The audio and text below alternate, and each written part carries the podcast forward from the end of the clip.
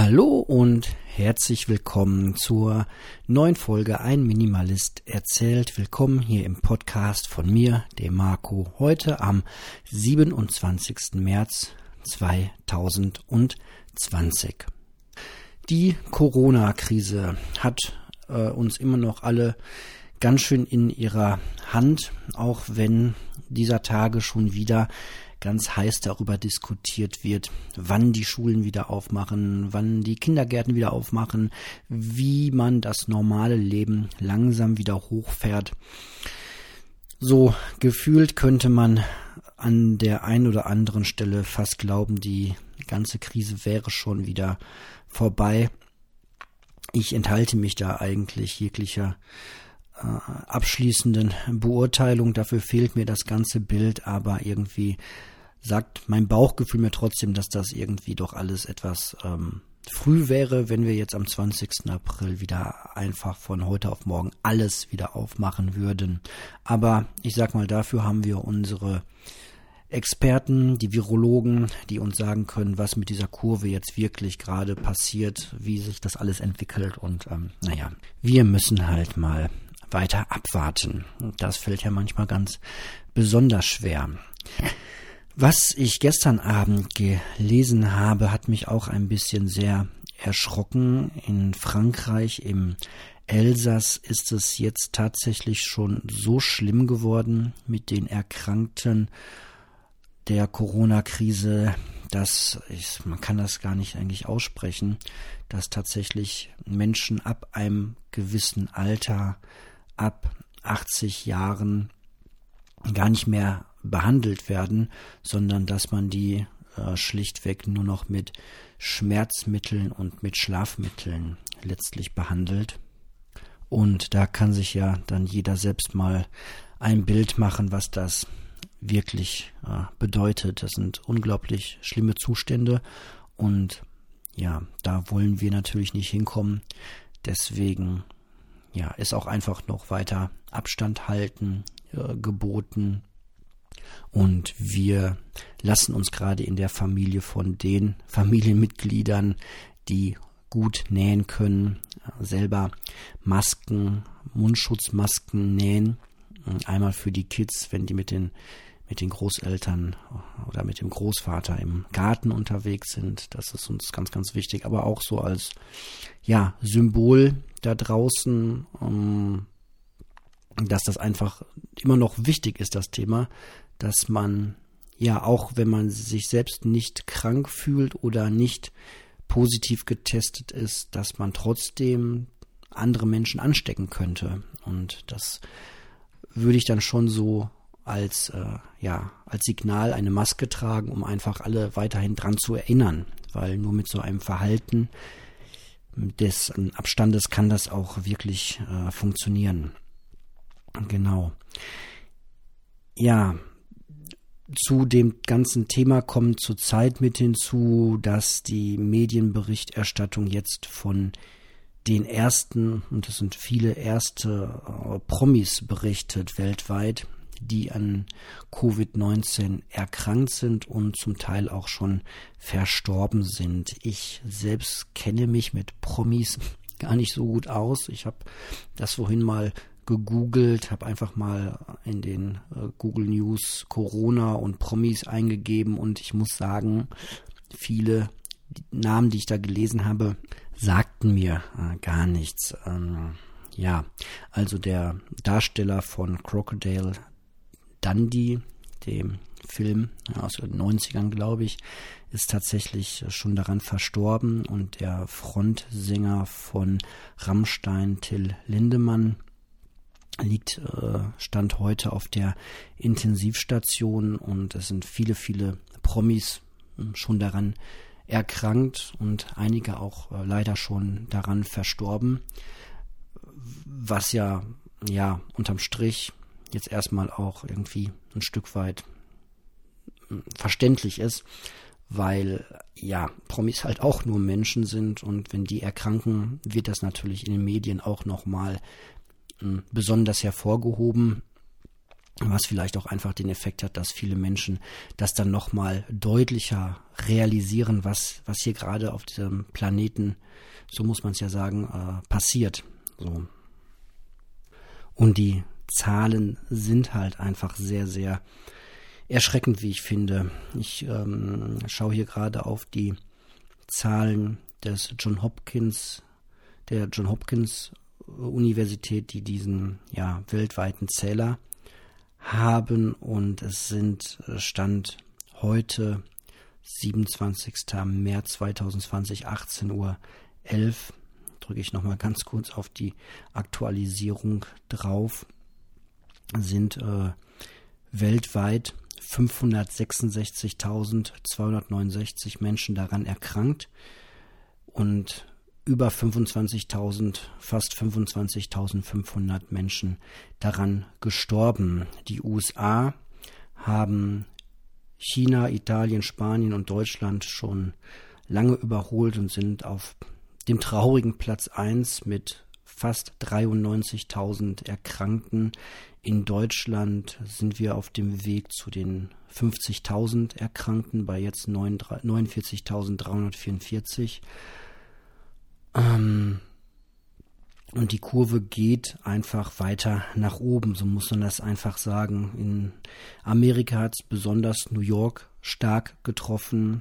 Da alleine sind äh, 44.600, ich runde jetzt so ein bisschen, ähm, Infizierte. Und alleine in New York sind schon 519 Menschen daran verstorben. Das äh, sind einfach unglaubliche Zahlen. Und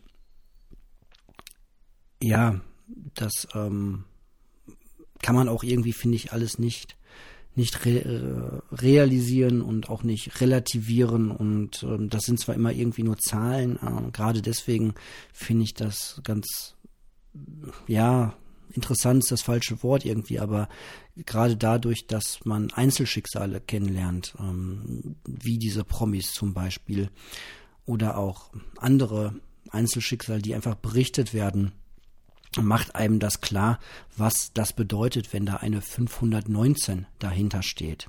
Ja, ähm, dass da ja ganz viele Familien dahinter stehen, Angehörige, die sich nicht verabschieden können, weil man einfach ja nicht zu seinen Angehörigen ins Krankenhaus kommt, wenn die da ähm, erkrankt sind und so weiter. Und deswegen ja sehe ich das einfach sehr sehr kritisch ähm, irgendwie jetzt schon darüber zu diskutieren, irgendwas äh, wieder zu lockern. Ich ähm, bin aber auch kein, kein Virologe, ich bin ja totaler Amateur, aber aus meiner Sicht heraus würde ich sagen, wenn so ein Feuer auflodert, dann sollte man da eine Decke draufschmeißen und warten, bis das Ganze erstickt ist und halt in Kauf nehmen, dass der Teppich, der darunter liegt, völlig angesenkt ist. Das ist jetzt das Bild für unsere Wirtschaft. Auf der anderen Seite kann sich natürlich auch eine, äh, eine Volkswirtschaft auch jetzt ja nicht den totalen Ruin vielleicht leisten. Ich weiß es nicht.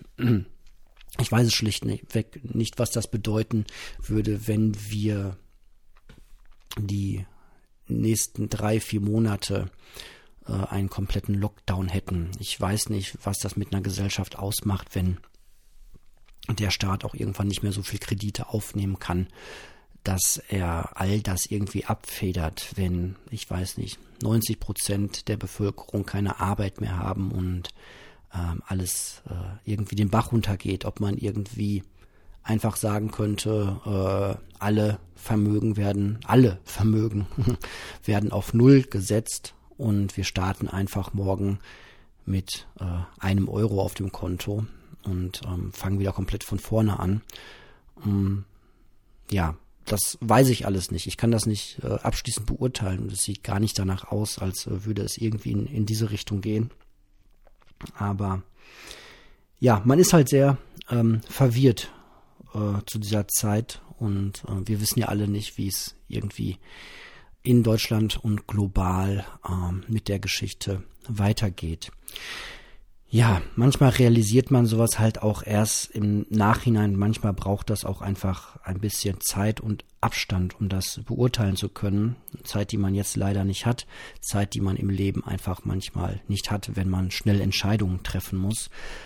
Ähm, das bringt mich zu einer kleinen Geschichte aus meinem privaten äh, Erleben.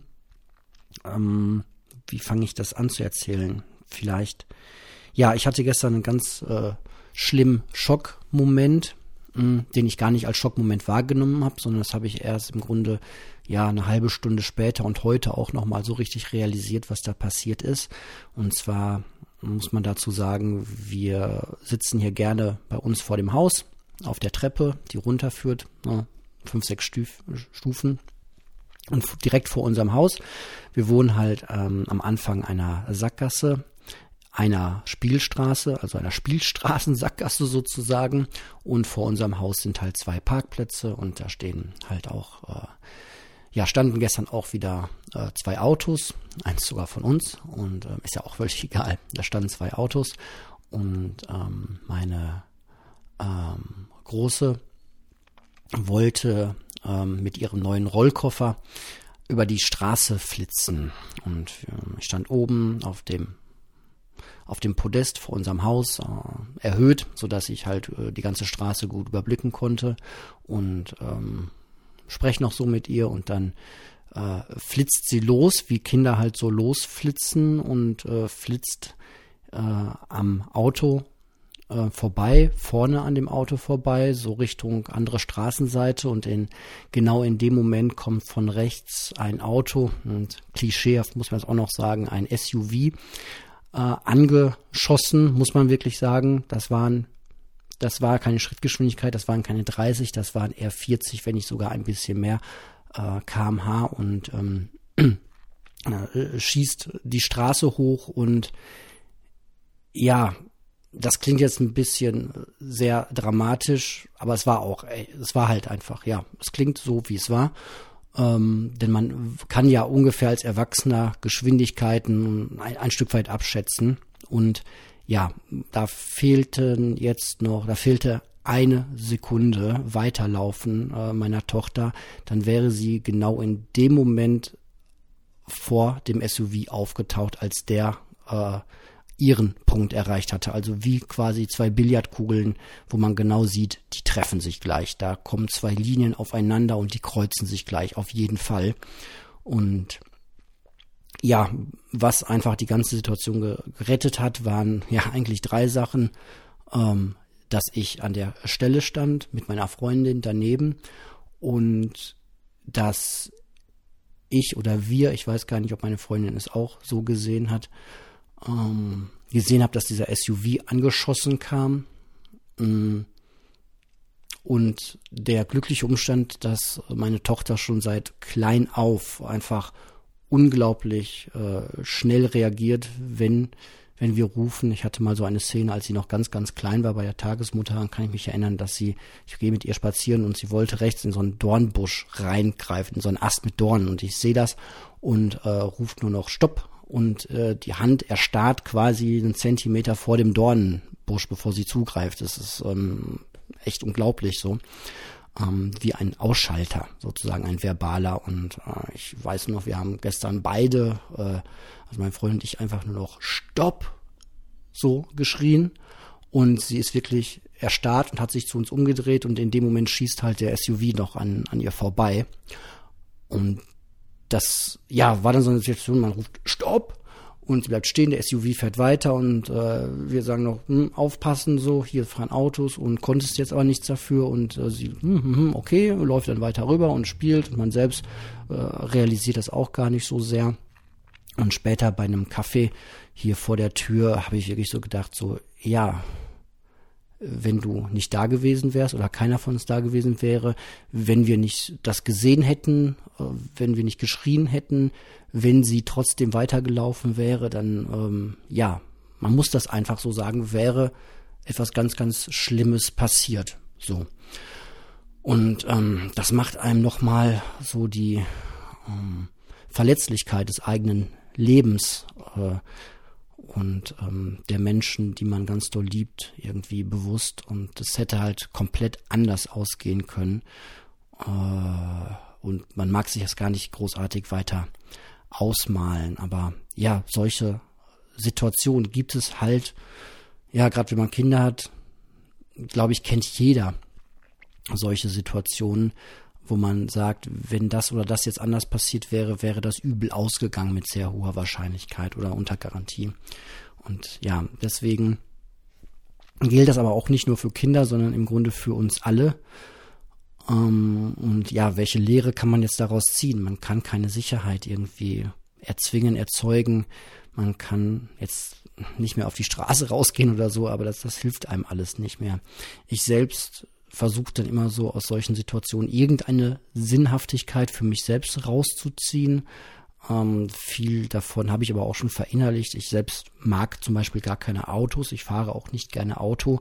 Und wenn ich Auto fahre, dann ja, fahre ich eigentlich immer sehr extremst vorsichtig ähm, oder meistens mache ich mir auch einen riesengroßen Spaß draus, mich einfach an die Straßenverkehrsordnung zu halten, weil die ja manchmal so ja, wobei jetzt müsste ich sagen, eigentlich sehr sinnvoll ist so und äh, in, in Spielstraßen hat man halt einfach Schrittgeschwindigkeit zu fahren, egal wie äh, dämlich, sorry, äh, egal wie sehr der Mensch hinter einem irgendwie drängelt, so und dann sollte man lieber rechts ranfahren den vorbei äh, fahren lassen anstatt sich irgendwie da anzupassen.